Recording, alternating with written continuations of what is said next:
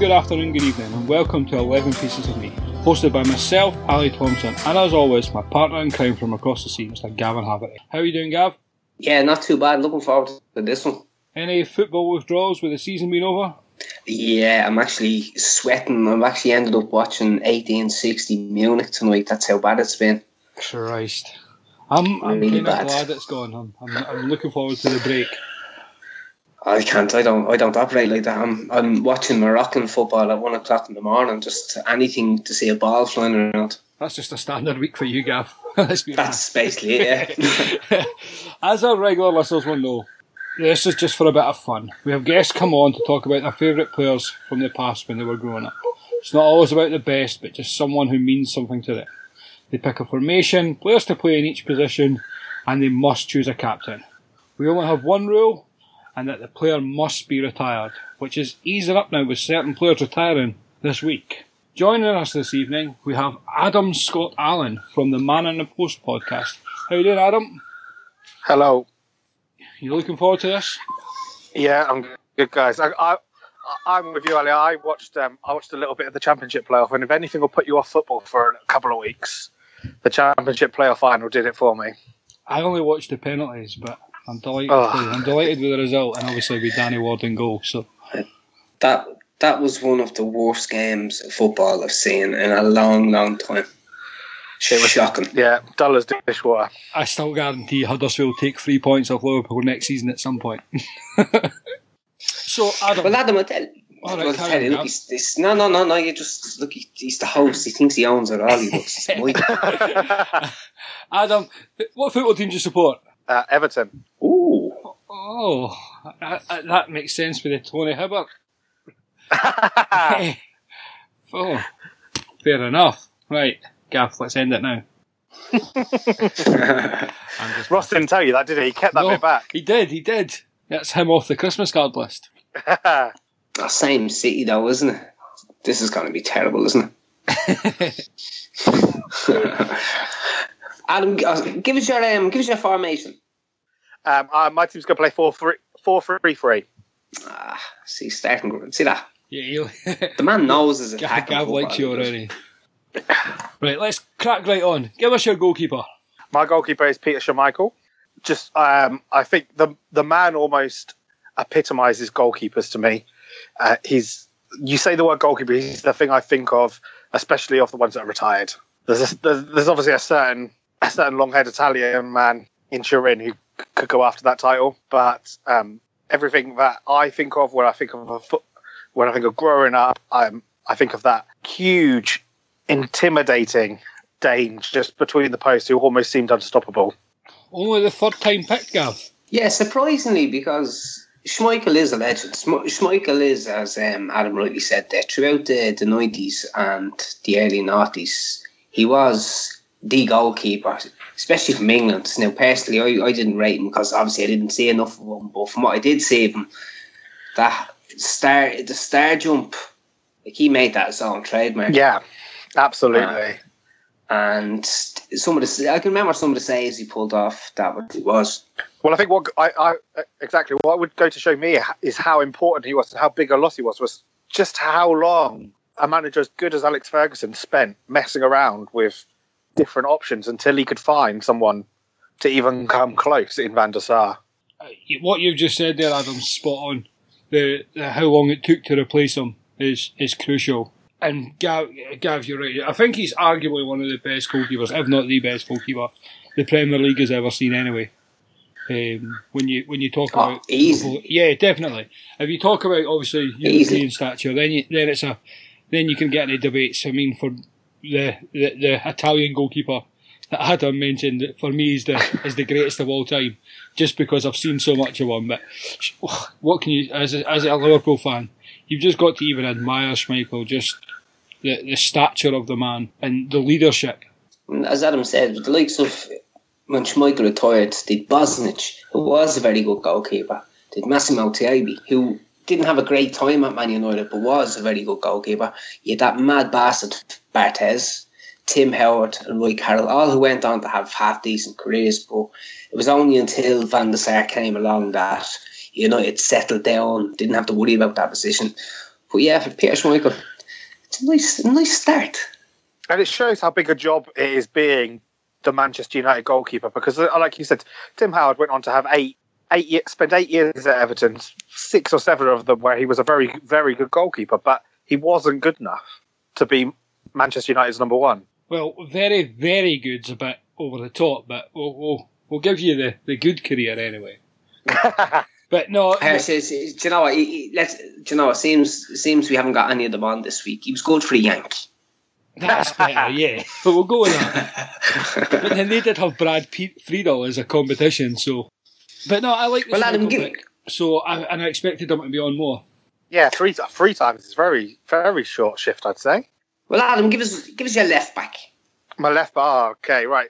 So my left back is um, Roberto Carlos. Hmm. Um, I think that while it um, might not to the more to, to perhaps the slightly older, the more educated footballer at the time, when I was watching Roberto Carlos play, he seemed to reinvent the fullback position to me, and I think that a lot of people you see now your um, your tactical supremos in people like um, Michael Cox and Jonathan um, Wilson when they write and talk about tactics, they talk about how how Jack Charlton was in very ways a visionary, where he was the the person in that that World Cup with Ireland to see the importance of the fullback, especially in a four four two. That the the fullback was the player who always had space and had time on the ball, and Roberto Carlos was just absolutely devastating from that position. Spot on. I mean, he's he's one of the highest picked apart from Maldini left backs that we've had. Um, and as as Gal said many times before, even just in general about the man, he defined what the modern fullback aspires to be with the with the attacking. But for I I think he can defend. But seen a lot of people on online on Twitter slating Carlos as a terrible defender, which I find preposterous. I, Uh, I think that's people people misremembering. I think it's Or not I'm- saying him.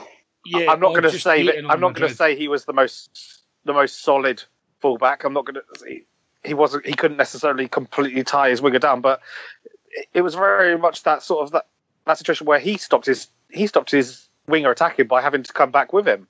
that spot on. His his, his greatest forward defence was his attacking.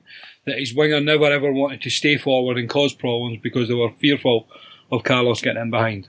I mean, he can't take a free kick, though. That was a fluke. I give. I'm not giving him that. I've said the same. I, people He's not. He's not on. He's not on free kicks. He's not anywhere near him. people have come on this show and said that free kick against France is his greatest goal, but not for me. Not for me. Not at all. I mean, Gav, let's be honest. I mean, even as a Madrid player, you've seen him a lot more than than most. We how long you followed La and even even you admire him and think he's a great defender. So, I mean, all these people really are clueless, aren't they? Yeah, well, it's like as you rightly alluded to there. He wasn't the greatest left back, but he was so good going forward that you know that that became he became more synonymous with that aspect of the game. But he wasn't a bad defender. When you compare him to the likes, as we say, Marcelo today, Marcelo was just as good going forward, but Marcelo isn't as good or wasn't as good as Carlos going back.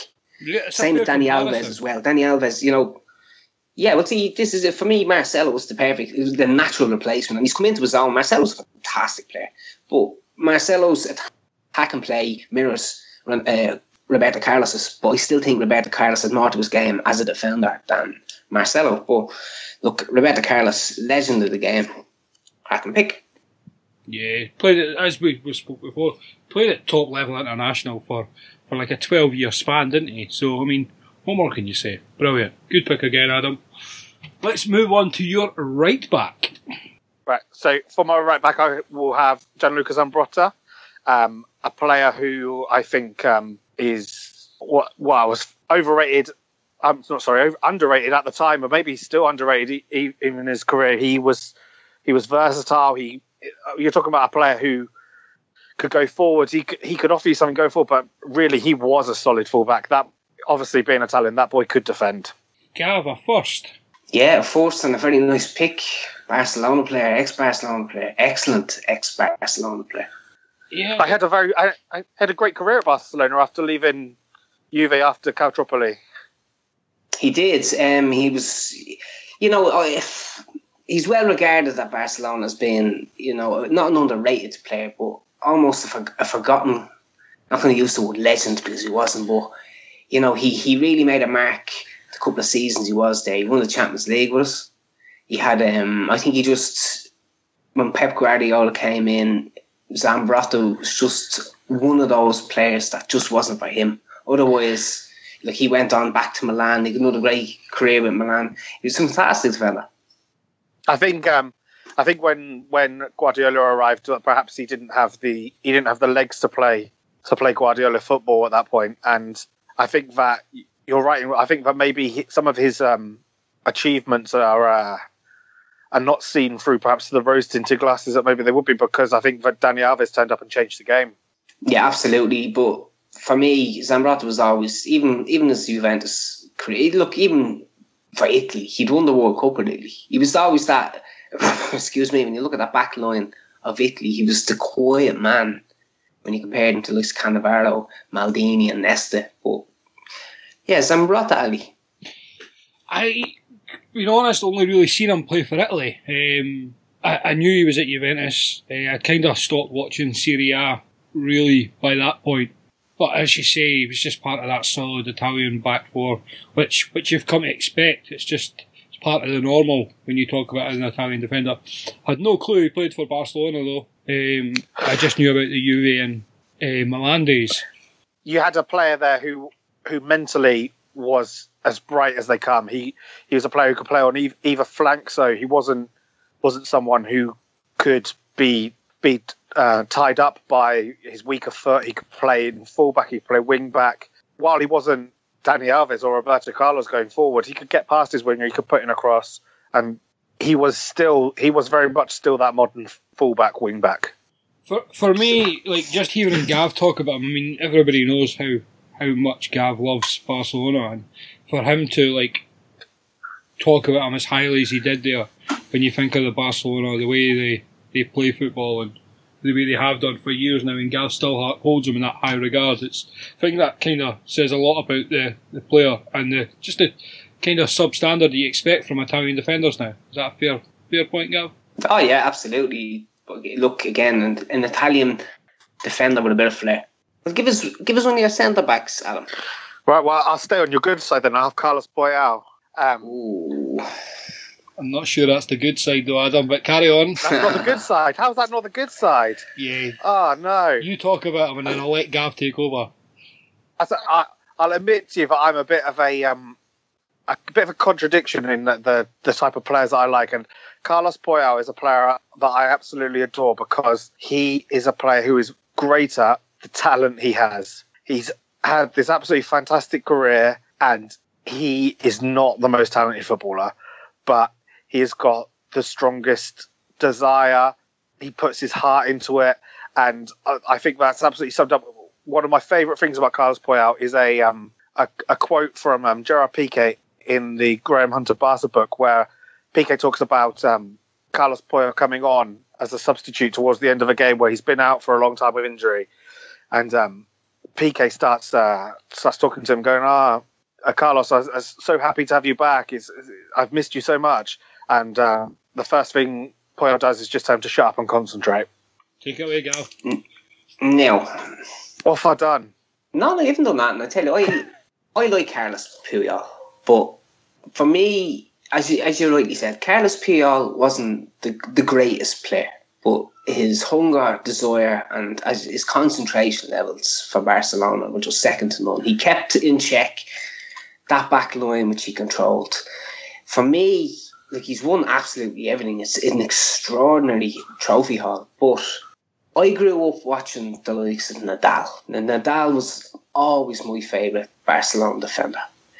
I think I've just gone through the mirage of these, what I like to call young Barca fans who don't realise that before 2010, Barcelona actually existed, believe or believe it or not and he's constantly referred to as the greatest defender Barcelona ever had.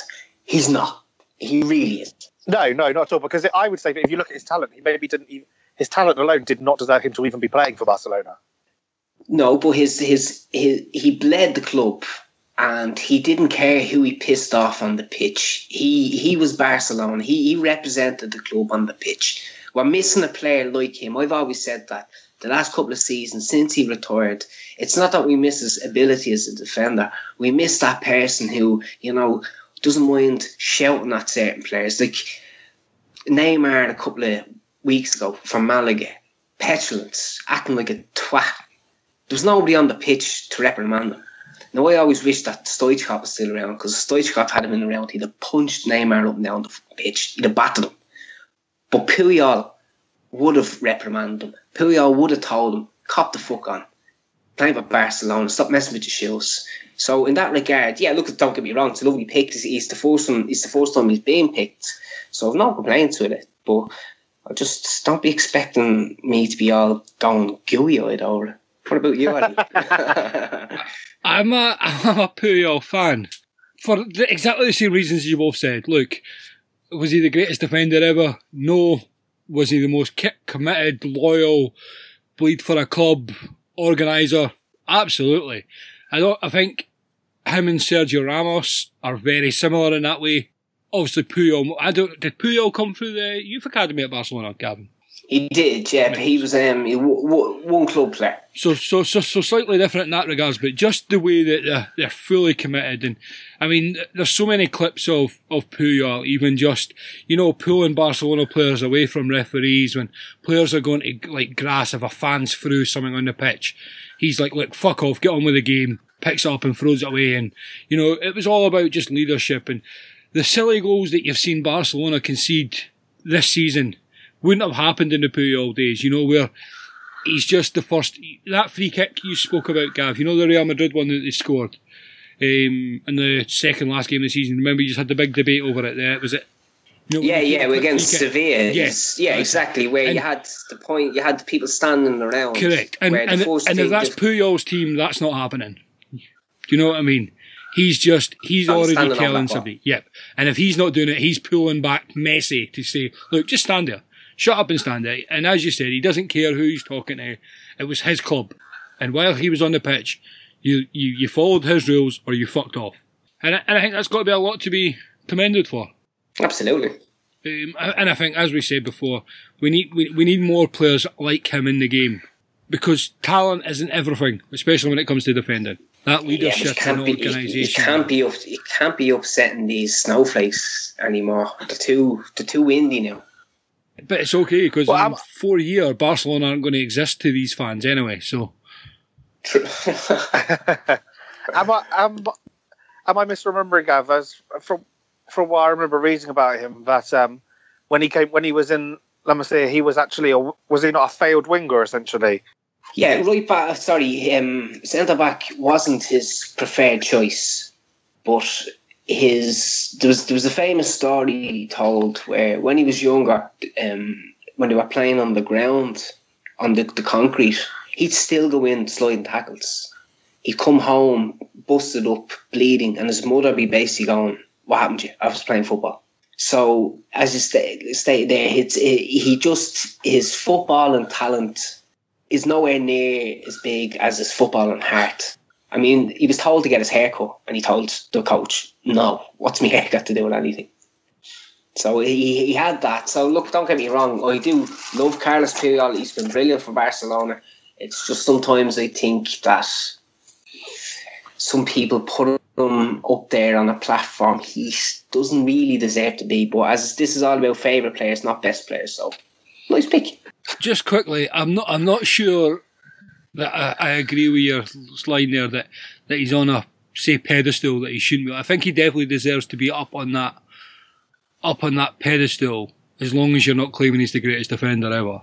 What's the unfortunate fan base does. Right, yeah, yeah, that's fair. But to, I mean, you're holding him in just as high regards as any player that's ever played for for the club, just for a different reason. Like not for, just for being the greatest, but for being the, probably the greatest servant would probably be a more accurate argument you could have. Yeah, that's fair enough, yeah. Yeah. But anyway, yep, another cracking pick, Adam. Let's take your second centre back. So for my uh, to complete my back four, I will have Nemanja Vidic. Um, the man was just an absolute rock. Um, just I I can't. I'm sure there's plenty of players. There's plenty of examples. But I think of that in that the era that he played in the Premier League, you sort of you were starting to see the end of those truly hard players. And Vidic was hard and he was scary. And um, I think that that that comes to fruition for me is I've got a very strong memory mainly because I, I got told off for this. But um, in uh, in 2008, uh, Manchester United were playing um, Southampton in an FA Cup game. I think probably in the third round. Southampton were in League One at the time, and I, was going to university in Southampton. it was quite a big deal, and um, it was on TV. And uh, at some point during the game, um, a player put in for Southampton put in a absolutely horrific challenge on Nemanja Vidic. It was sort of uh, short, almost sort of think of the short cross on Ramsey, sort of middle of the shin, straight on, straight up, and Vidic uh, hopped on it twice and, and carried on playing, which uh, um, took to uh, me and a couple of friends uh, uh, graffitiing a Wikipedia page and changing it to saying that he was made of adamantium, for which we got told off. Right, I'm going to stop, not stop the podcast, but I've got a question for you both. When we're talking about favourite players and just judging players in general, I'm very petty when it comes to judging a player. If I've seen one thing that's really petulant, it turns to me not rating them at all. I'll give you an example before we talk about Vidic. Vincent Kompany, when they played against Real Madrid in the Champions League, I think it was four years ago now, he ducked out the way a Ronaldo shot in about the 86th minute, which Ronaldo scored from, and Manchester City lost the game. Now, just because of that, I don't rate Vincent Kompany as a defender because he's an absolute shybag. Is this just me being petty, or is this a common thing that a little thing like that can put you completely off a player? No. No, I completely agree with you, but I think that in the same way, a little thing like that can make you fall completely in love with a player. Really? I, you can fall in love with a defender for jumping out of the way. No, no, no, not like that. Sorry. I mean, what I mean is just in the same way that little, there's, you know, a little thing that maybe only happens happens so infrequently, but you kind of that's the thing that you remember about, and that's why you you can love that player maybe maybe more a lot more than they deserve. I mean, Gerard Deulofeu does that to me all the time. Right. Okay. Now oh. on, on to Vidic then. Okay. Now this is why I don't rate Vidic, and I can't. I can never put him in the top of. I know this is not about the best anyway, but I can never. I, I hate listening to people saying he's up there with some of the best defenders in the Premier League. He well, got sent off. As this, as he got as sent off three games in a row against Fernando Liverpool. Torres, I'll be yeah, fine. exactly.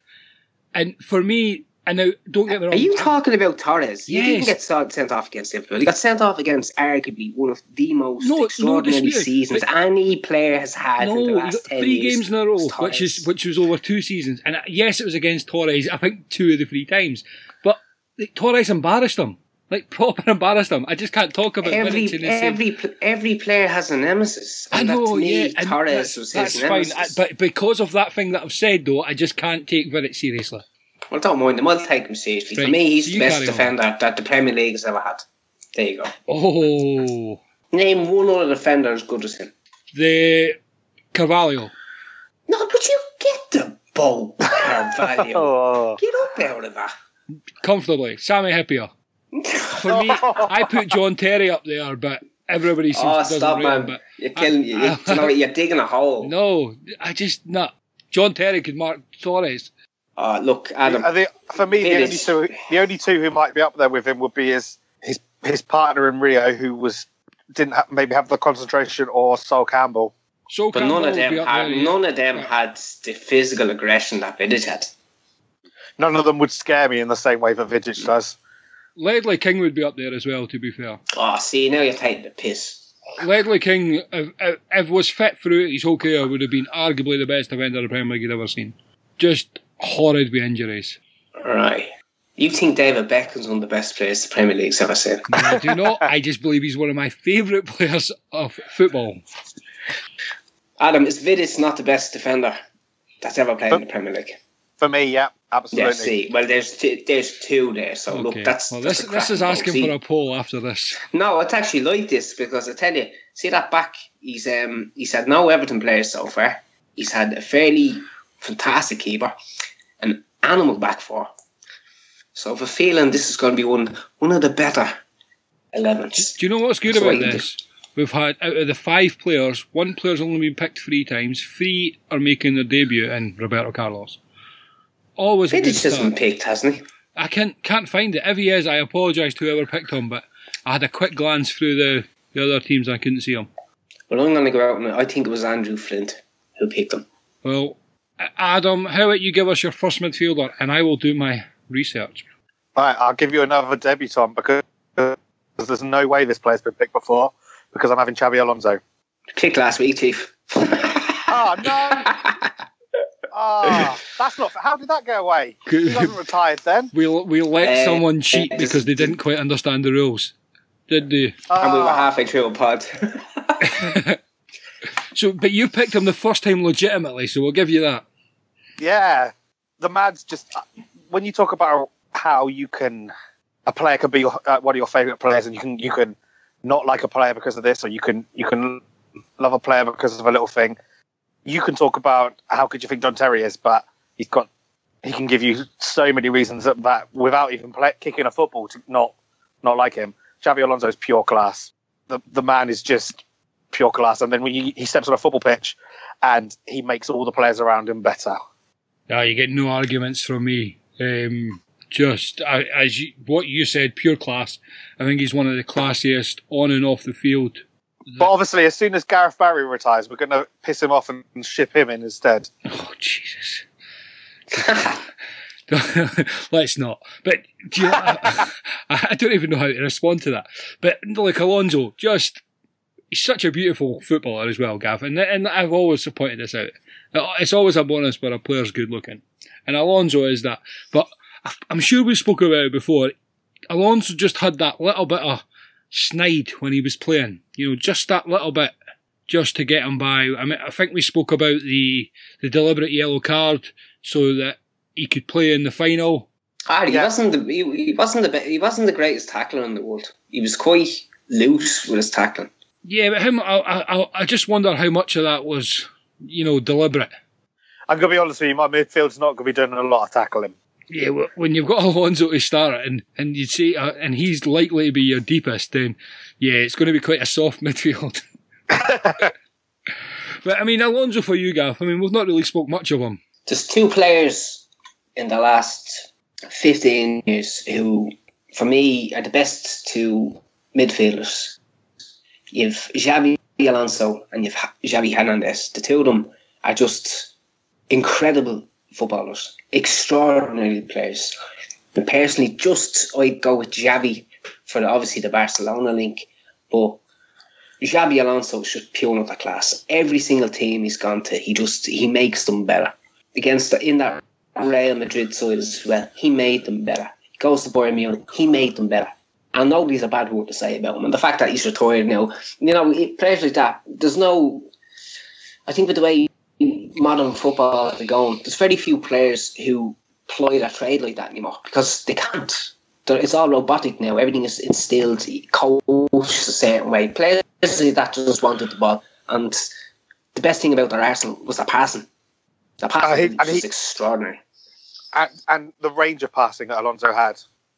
Yeah, short, long, diagonal, no look, you name it. Once you, give, you want to create an attack, give the ball to Xavi, and two seconds later, you're either on a counter attack or he's put the ball in a position that it's going to lead to a goal. Do you know, for me, okay, he was brilliant at Liverpool. I thought he was absolutely exceptional at Real Madrid. I just thought he he was the the drive shaft of that team, and fantastic to watch. I, I couldn't agree more, Gav. I, um, I obviously loved him from from Liverpool time, but when he went to Madrid, he just took them to another level, and I think that just sums it up. When you're taking a team like Real Madrid as a as the type of player that Alonso was, you know they were always signing superstars, Madrid, and they, they still are, but they sign in Alonso, and that's the one that made them, you know, took them to the next level and started For a bargain, Yeah, completely. But an we're absolute bargain. my question for you, Gav, is what was he like at Sociedad before he came to Liverpool? Um, up and coming. Do you see, he was like he wasn't.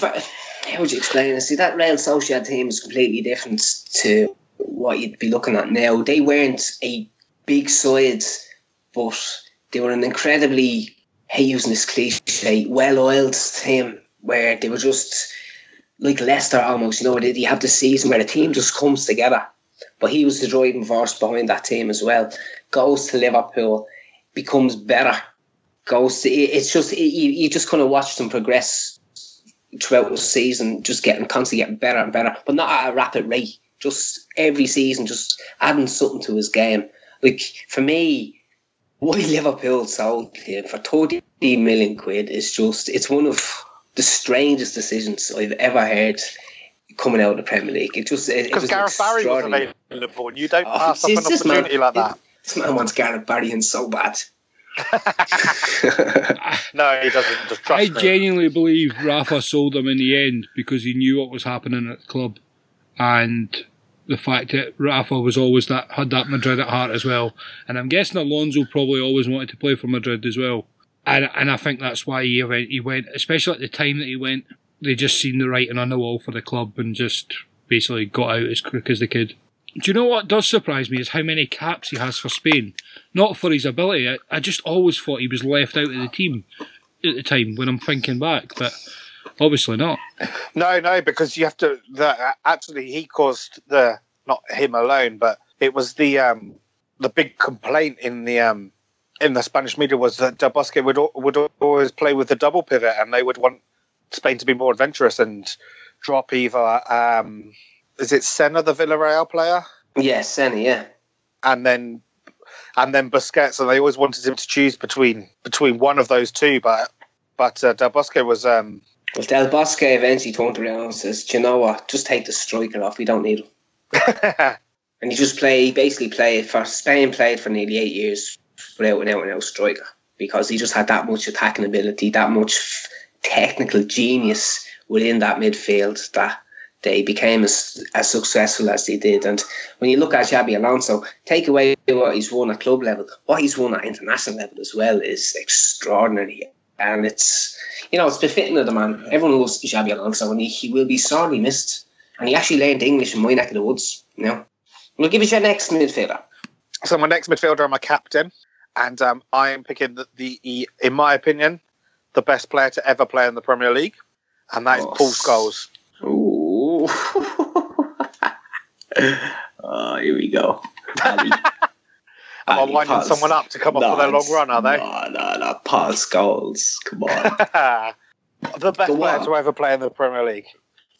Ever to play in the Premier League. Ever, in my opinion. Oh, jeez. You had a, you had a player. You had a player who turned up as, as a young lad, was scoring 20 goals a season in midfield. And by the end of his career, was playing deep with a range of passing that would him and would be befitting of Xabi Alonso. Oh, like, Christ. like I'm actually stunned for words here because like, you don't know how to approach this. Like, it's do you do you, do you throw obscenities at him or you just say, look, it's it's it's his favourite team. Just relax. It's his favourite. He's an Everton on, fan. Chief, man. I know, and don't get me wrong. Right. I like Scholes. Scholes is a great player, Ali, but Best ever. Great Oof. player or really good player? I, I thought he had a great career. Great career, very good player. Yes. But I don't even think he was the best midfielder in that United team. Agree. Roy Keane for me. Yeah, oh. comfortably. but anyway, the, look, the biggest compliment I will give Scholes is when Man United needed a new midfielder, they got rid of Pogba and brought back Scholes, who had retired. That's the biggest compliment I guess you could give him. Yeah. Do you know what I mean? I, like, I half agree with everything that Adam says. He, he was a good passer. He did score goals, but he also hit, he, he has him as his captain. He, he hit twenty the shots. I never talked. I didn't even think the fuck could speak until he got on BT Sport. Why? but isn't no. again when you're talking about players, something something I loved about Paul Scholes was the fact he didn't speak and the fact that he didn't have an agent and he just loved playing football. No, I like that. I always loved that. I think that's brilliant. That he, he never needed an agent. He just went in, how much you pay me? for? good look, That's brilliant. But, right, I'm, I'm going to take yeah, that away. Still, get back onto the best. Right. this is Paul Scholes, who was who was considered by most as one of the most one of the better United players throughout his whole career. Why did he need an agent? Alex Ferguson was always going to pay him whatever he wanted. Do you know what it is, Ali? And it's I, I get it's it's from Alex Ferguson. It's from Man United the board down to the manager, down to Adam. It's ginger sympathy. Has to be. Is that is, is that what is that what this is from from um, Xavi Hernandez? Then when the quote I've got here, which is in the last fifteen to twenty years, the best central midfield fielder that I've ever seen, the most complete is Scholes. Yeah, Xavi said a lot of silly things You- over this. you can't over this- believe Even Gerrard also about- said Roy Hodgson was the best manager he ever worked under at one point. So come on. What about Zinedine Zidane, my toughest opponent, Scholes of Manchester? He is the complete midfielder. I've seen those same Where, quotes where'd you spoken read about that? Gerrard The as well. Sun. It's in the Sun. That's in the Sun and the Daily Mail. You ask these boys, they Oh. oh. look, Adam, look, we're not judging you. It's your favourite team. It's not the best team. We understand. I feel like you are judging me. Yeah. Well, look, I've been judged since But I told week one for my midfield could David tackle. Beckham pick. So It's not that bad now, Ollie. Come on, mate. Paul Scholes is all right. But one, do you know what you do? Give us the last midfielder of I this just- I just wanna finish absolute with- with a chaotic story about, um, goals. A quick story about um, about Paul Scholes and his range of passing. Have you ever heard the the anecdote of him at training? Players used to to be, be out training and um they'd they'd need to need to go for a quick a quick piece and they'd um run off to the bushes to the edge, but they were terrified to do it when Paul Scholes was around because as they pulled their, their shorts down, uh, had a quick piss. Um, nearly every time without fail, he would hit them square on the arse from 50 yards with the ball. Oh, well, if he does that, he must be I the know. best player the Premier Exactly. League ever said. Exact. Do you, do, you know, do you know what? In fairness, do you know one thing I did like about Scholes is you never heard of him outside of football. You know, there was no dramatic headlines, there was no controversy. It was just football. And even now, even after all, there's been none come out after it either. You know, like we found out about Giggs and the wife, like 15 years after it happened, sort of thing. I think that's one thing I do respect about him. Yeah, he's hardly a looker, though, is he? He's hardly going to be in the newspaper for fucking things like that.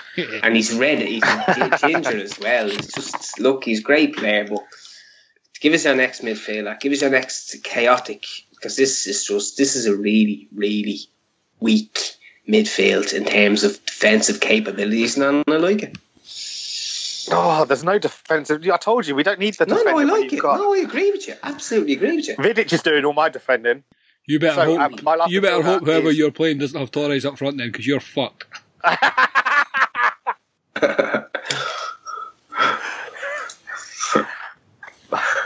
So my final midfielder is Michael Laudrup. Oh yeah, now see, oh, the man Talk knows about stuff. This is Paul Scholes, Michael Laudrup. Yeah, it's just, it's flipped. It flips so so fickle.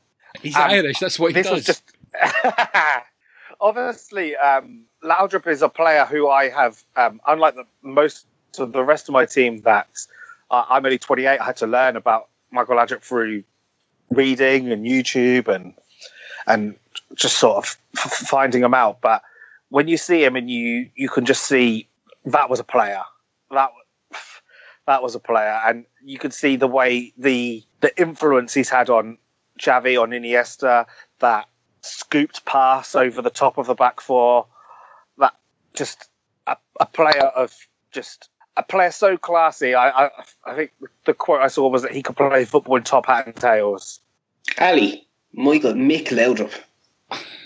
I'm unfortunate to say I I only really watched much of him when he was playing international football, and what I've seen just looking back, just because I've heard so many stories. I- I'm clearly because of obviously the the Rangers link and living in Scotland. Um, I've seen the brother Brian much much more, but from what I've seen of, Well, of the Michael bro- he's, he is not far superior, but definitely superior, and he was just a joy to watch. I mean. I, as I said, I don't know much. I didn't know much until I really came on here with you, Gav, and you were such spoke such highly of him. I'm pretty sure, didn't you have him in your team as well? Um, Yeah, he, he he to me, Ali is in my top three all time players. You have, as Adam rightly spoke there, the influence he's had on the likes of Iniesta, Xavi. To me, Laudrup, I hate using the word better player. Laudrup is the more gifted player than the two of them, including Zidane.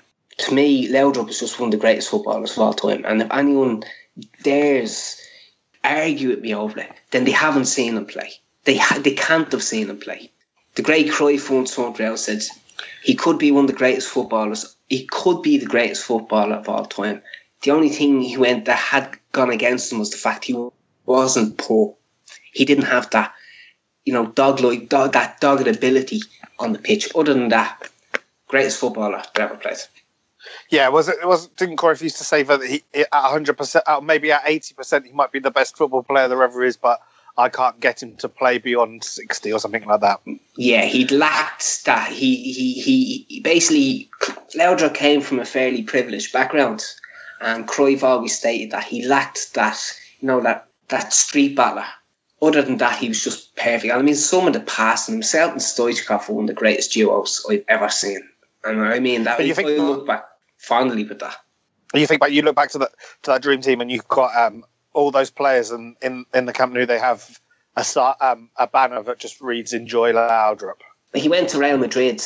You know, like as a young kid. Oh, I love I love the story of him joining Real Madrid because I, from what I understand, my mem- my um, my reading on this might be wrong. Obviously, I was too young to remember this at the time, but I believe that that um, he played in his final Clasico for Barcelona and they beat Real Madrid five 0 Mm-hmm.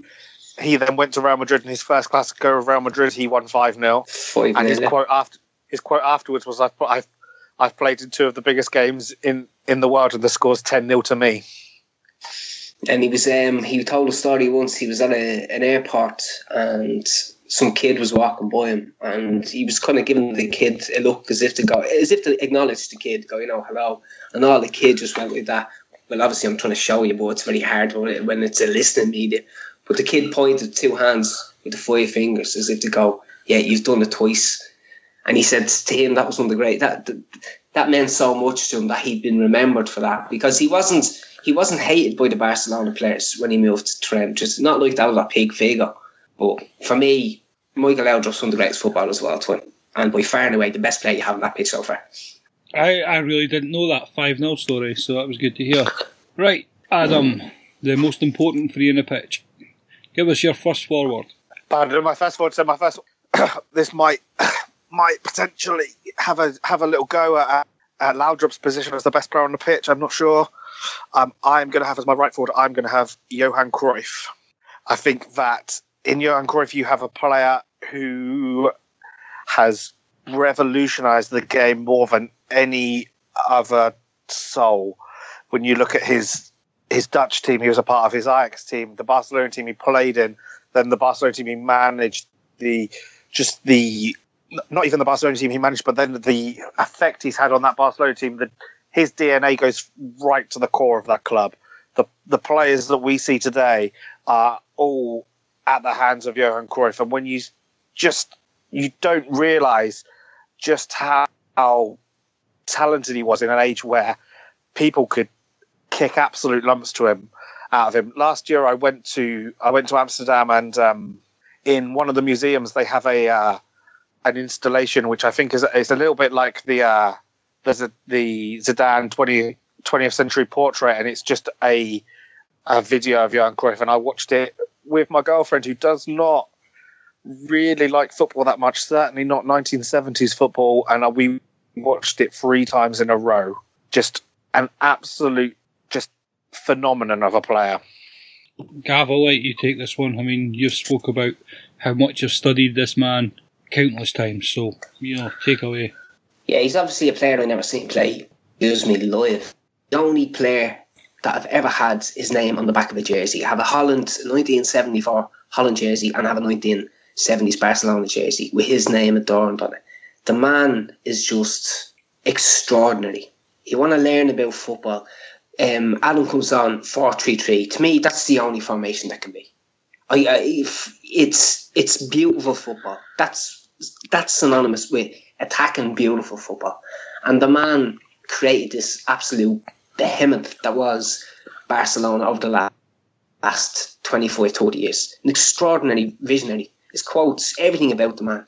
When he passed away, I don't, I'm, I'm a fairly hard nosed fucker like that. When he passed away, there was a, there was a sense of regret because I, I'd have loved to have met the man.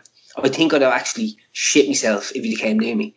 He's a hero of mine. Yeah, I'd never seen him play live, but I'd put enough time and effort into watching him, study and understand his outlook on the game. And by studying enough of it, his outlook became the way I look at football. I don't look at football any other way than it having to be entertaining, scoring goals. It just, he is Mr. Football to me. I think the way you speak about him sums up, Gav. I mean, I've studied him nowhere near as much as as much as you, but I've studied him enough to understand, you know, the philosophies. I knew what he meant to Barcelona, to to football. Actually, let's not put it down to a club and a country, just to football overall. But I've watched him minuscule amounts compared to the two of yous. So I mean, well, I'll give you another example. I'll give you another example, Ali, of um, how how much how much his um, his impact on the game has has made to me. Barcelona just recently um, announced Ernesto Valverde as their new manager. The absolute uproar on social media from all these Barca twats, as I like to call them, these fucking gobshites that haven't a clue of anything regarding the club, its its history, or what it means, or what Cruyff meant to putting the man down. The man played under Cruyff. He played two seasons under Cruyff. He didn't have a huge amount of games.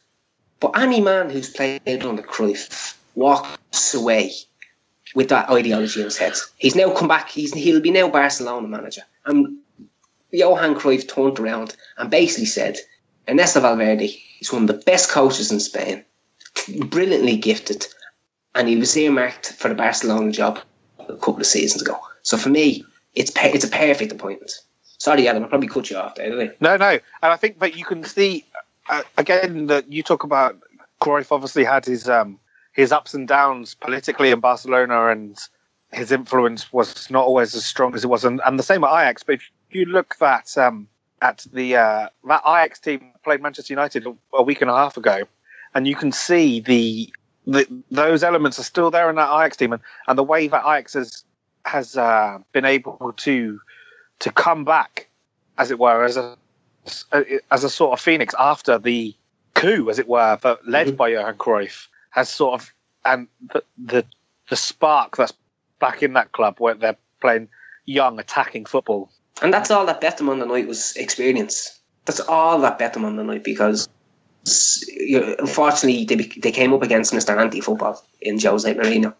But they'd entertained, Ajax have entertained all season playing, you know, typical Cruyff style football. Barcelona today still play it in snippets, not as much as they used to, but unfortunately that's Barcelona have had to change. You know, it'll always be there. He'll always be synonymous for me with Barcelona. He is Mr. Barcelona, even though, you know, there's been bigger people before him and to be bigger people after him. But for me, that's my love of football comes from Johan Cruyff. I'll give you the next forward. So playing on the left, I will have a um, another ex-Barcelona player, and I will have Ronaldinho because football's supposed to be fun, and when you watch Ronaldinho play, you you couldn't expect anything but fun. He was a player who, who when he picked the ball up on the halfway line and he started running plays, he you wouldn't notice it, but you'd hold your breath, and he just uh, I cannot find the words beyond fun and obviously extraordinary talented. That's that's it, Adam. It's fun. That's the best way. I mean, I couldn't go without like Wikipedia and Google and stats and everything like that. Ronaldinho for me is just a player I never get tired of just watching. Can watch clips day after day after day. Just he makes everything fun. It doesn't matter what it, whether it be just that the advert for the boots where he smashes it off the bar three times I don't know how many times I've watched that, and it's it's ridiculous. I wouldn't watch it if Messi's done it, or I wouldn't watch it if Ronaldo does it. Because Ronaldinho does it, and he's got that big goofy smile on him, it just makes it fun to watch as well.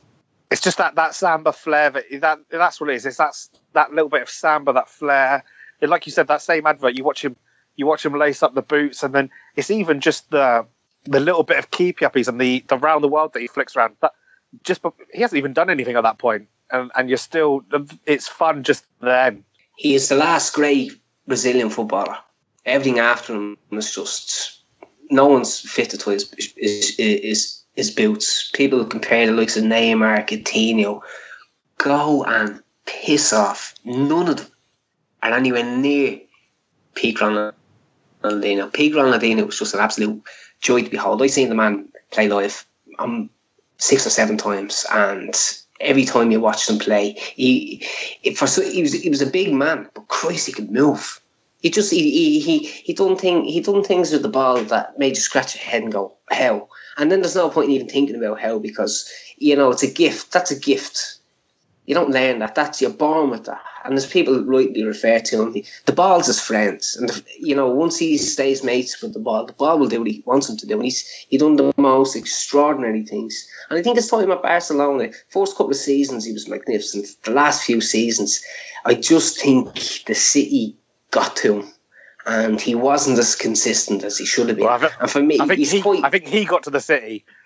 Yeah, well, that's, that's a good way of putting it. But I think he he's hugely underachieved in his career, in my opinion. I, th- I think he could have been absolutely one of the greatest football. He is one of the greatest footballers of all time, but he could have cemented that legacy as being up there with the very, very, very top players. I'm saying I think that just shows how much of a Barcelona fan you are. So I think all us outsiders never really seen that dip in consistency, really, because we only seen the highlights and the like you know just any highlights of games or Champions League games, and he, he was never poor in those. So we only ever seen him at his best. Obviously, as you said there, Andy, it's it's incredibly easy to determine how good a player is through highlights. And I I don't mean that in a bad way. It's but when you're looking at a player over a couple of seasons and you, you see you see him at peak, and I don't mean he, he declined, but he just he. You look at Messi today; he's consistently every, every single season nine nine and a half out of ten.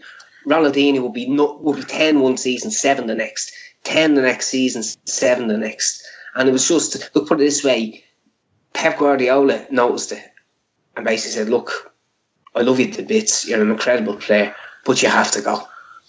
If you're picking a five-a-side or a futsal team together, Ronaldinho was your first pick, though, isn't he? Easily. there's just Easily. not much he can't do with the ball. Have you anything else to say on El Ronnie, Adam? What's your favourite moment? Like your favourite moment, favourite goal, favourite skill, favourite favourite thing you've seen of him do in his career?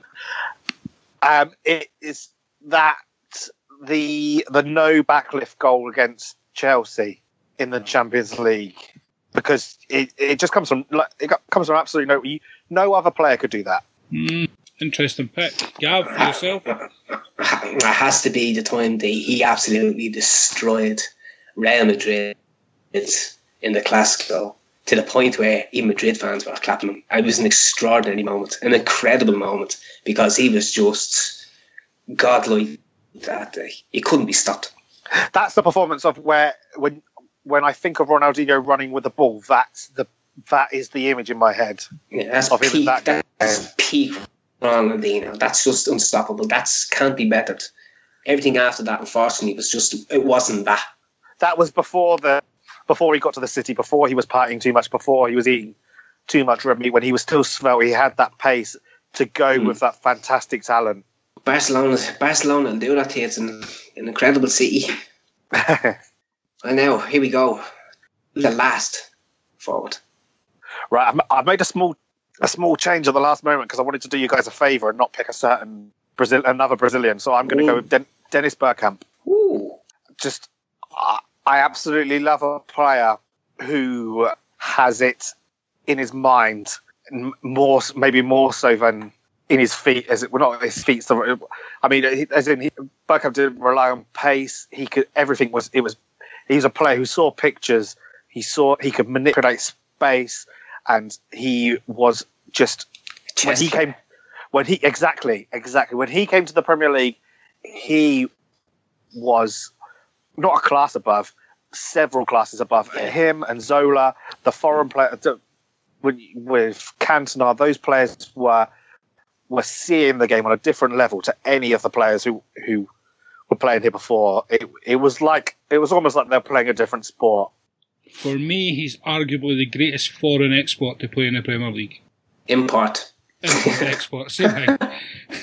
but, um, just a genius. Just, I think he summed it up. The, the his, his brain was so much quicker than anyone else's that he didn't need pace. Just incredible. The touch, the flair, the vision, the passing, the finishing. If only he could fly. but but he was Dutch and he had he had all the technique he needed to go with it. Just look at that that goal he scored for Holland in '98. against Argentina. oh, oh, Incredible. And he scored um a I don't know whether it was against Newcastle.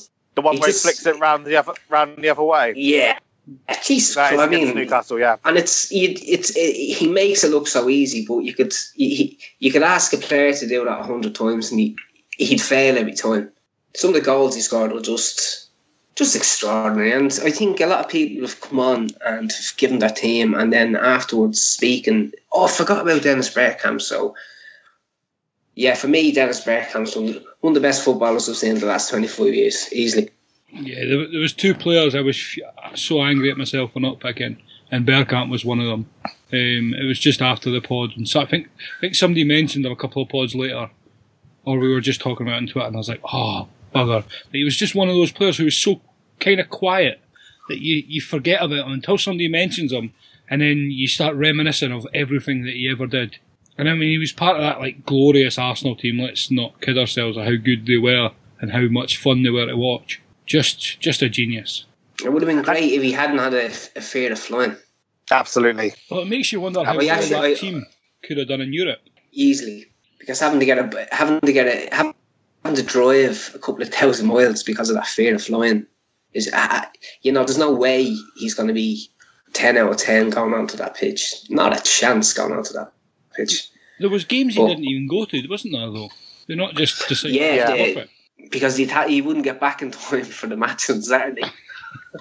It's mad. Can you imagine that happening in today's world? You know, where Europe is such a big part of it now. You I- know, yeah. like commercial wise, Okay, so I wish Messi was fucking. I miss Messi was bleeding afraid of flying. just to keep him at home for a while. I don't know. I, I don't know. There's, there's some there's some long hard journeys just across Spain. True, yeah, I know. I just, I'm, I'm, I'm I'm only teasing, but the fact that when you, when you, when you look at what happened to like Supercamp, you know, we, we, we'll never know. I mean, everyone wants to see the best players on the biggest stage. Unfortunately, you know, we've seen it, watching him in the World Cup that, that year. He was absolutely, he, he, he was brilliant. He the likes of Batistuta and all that time, and Bergkamp outshone him in that World Cup. So, you know, I for me, it's a, it's a, it's a brilliant, it's a lovely pick, yeah. yeah, lovely I, And it, I love the way he, when you talk about him playing in those Arsenal teams, he was able to play to play in those in those very different Arsenal teams as well. You had that first Arsenal team under Wenger with Anelka and Overmars, which was all about pace and counter attacking, and mm. then just sit there and pick the and just pick the passes off and just send players on their way. And then you come to that second evolution of that Arsenal team, which was all about possession and playing through the lines and getting getting in in between teams and playing around them. And Bergkamp was then perfect again. He could play those through balls. He could, his ability to see the game was just unrivaled. Absolutely. That's a cracking team so far, Adam. Gav, do you want to read it back for us, and then we'll get some honourable mentions? Yeah, we had in goal Peter Schmeichel from Man United. We had Zambrotta. I'm going to put it down for Juventus because he was probably at his best there. Carlos Puyol, Barcelona. Nemanja Vidic, Man United. Roberto Carlos, Real Madrid. Xabi Alonso for Liverpool. Paul Scholes, the captain for Man United. Best player ever in the Premier League. oh, stop. Michael Laudrup for Barcelona. We had Johan Cruyff for Holland. We, we had Dennis Bergkamp for Arsenal, and we had El Ronaldinho for Barcelona. Lovely team. Any honourable mentions? I don't have too many honourable mentions. Um, Ronaldo would obviously be one of them, as I discussed. Um, I think a lot of my honourable mentions probably coming from the time that the well, my age and the, the, the sort of the time that I really started started to dig into football, into the, the detail and everything. A lot of them are maybe a year or two away from retiring, with an exception. I, I, I contemplated having Philipp Lahm, but um, I think that you give me a year or, two, Dani Alves will be in there in a heartbeat, along with Iniesta. There's no point in saying Buffon because in 10 years' time, he'll still be playing for somebody. Yeah, he's not What? retiring. either. I, what was it? I, I- I read a. I thought this was brilliant. I, I'll think about retiring after the next World Cup. I'll think about it. and you just, yeah, you just know that poor Donnarumma, who's arguably one of, you know, the greatest goalkeeping talents in world football and has been for many a year, may just have to contend with just waiting for this old man to just eventually pop his fucking clogs before he retires. By the time Buffon retires, he, he won't get a game for Italy. There'll be a new keeper who will come in and take it over for him. Donnarumma be too old. Yeah, he's, he's going to be out of the picture. Uh, do you think if he wins the Champions League on Saturday, do you think he'll just announce, do you know what? Nah, that's me done. No, No, definitely not. I think No, I can't. He's, so. he's too good, Ali. He's he, he's Oh, not no, Dwayne, and that's what I found him.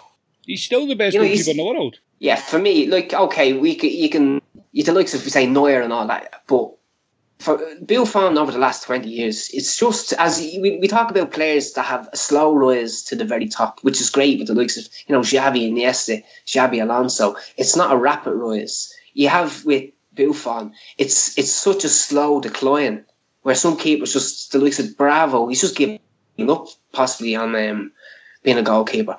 But Bill Buffon's 14, he's like, you know, he, he, he still has the reflexes of a 30 year old. It's incredible. No, And I hope he beats you, you bastards on fucking Saturday. I mean, as, as much uh, as much as I love him, and maybe if he retired as well, we'd also get in his uh, Iker Casillas. But when you look at the the the careers they've had in terms of that decline, there's no. It's just a different level, isn't it? Yeah, it's massive. Casillas was a Casillas to me is one of the greatest um, shot stoppers I'd ever seen play football. And anyone who said otherwise, it's he, he- he's an extraordinary keeper, but, but he's not Buffon. He's nowhere near Buffon. Buffon reached that peak at like 20 year old and has just stayed there. Yeah, Yeah, he's not he's not on the decline at all. There's just no decline No. in his game. It's incredible. He's definitely everybody's favourite goalkeeper, isn't he? Like, no, uh, he's another one. Nobody's got a bad word to say about him. who Buffon. Buffon, yeah. I didn't even realise he could speak English until about two weeks ago when he was saying goodbye to Philipp Lahm. And I'm not going to lie, I swooned. I actually, do you know what? I, I no, he, that he's a very good looking man. If I had to, I would. I would. Yeah, I seen the, the video to Alonso for me, that done it for me. When he just the, the love Gigi at the end. Oh, Oh, stop my, oh, God.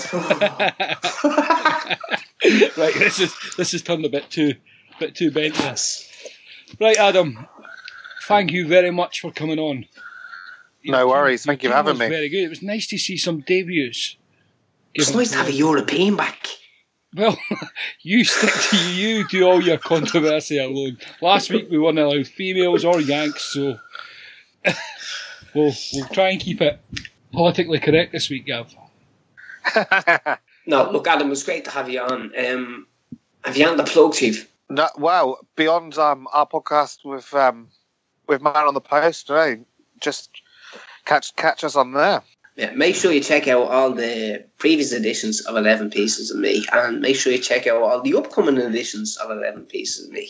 And Subscribe Yeah. is the word he's after. Subscribe. I haven't finished. See, this is what I find rude about these guests. They don't know me. Just come on. And make sure you subscribe to everything that WFI have to offer. Is that alright, Ali? Perfect, buddy. Perfect. Super. Well, look, Ali, I'm going to see you on Friday. Friday for For the the- last edition of this format. Yes. Yes, we've the lovely Jessie on. And I say that, Jessie, see that I'm actually being nice. Don't be taking offence, even though you're a Yank, you're a lovely lady. So there you go. Just, just gearing you up. Ah, I had the pleasure of meeting Jessie only last week when she came on Man on the Post, so you're in for a treat. Yeah, but I'm not drinking tonight, Chiefs. You got off slightly. Yeah. Friday's Gav's drinking night. She's in for a hell of a time, Oh, yes. and not in a good way. No. But no, Look- yep. So Friday, last version of this format. Some changes coming up for me and Gav. We're going to have a wee trial period over the next couple of months with a different, a different show completely, with a little competition. So just stay tuned.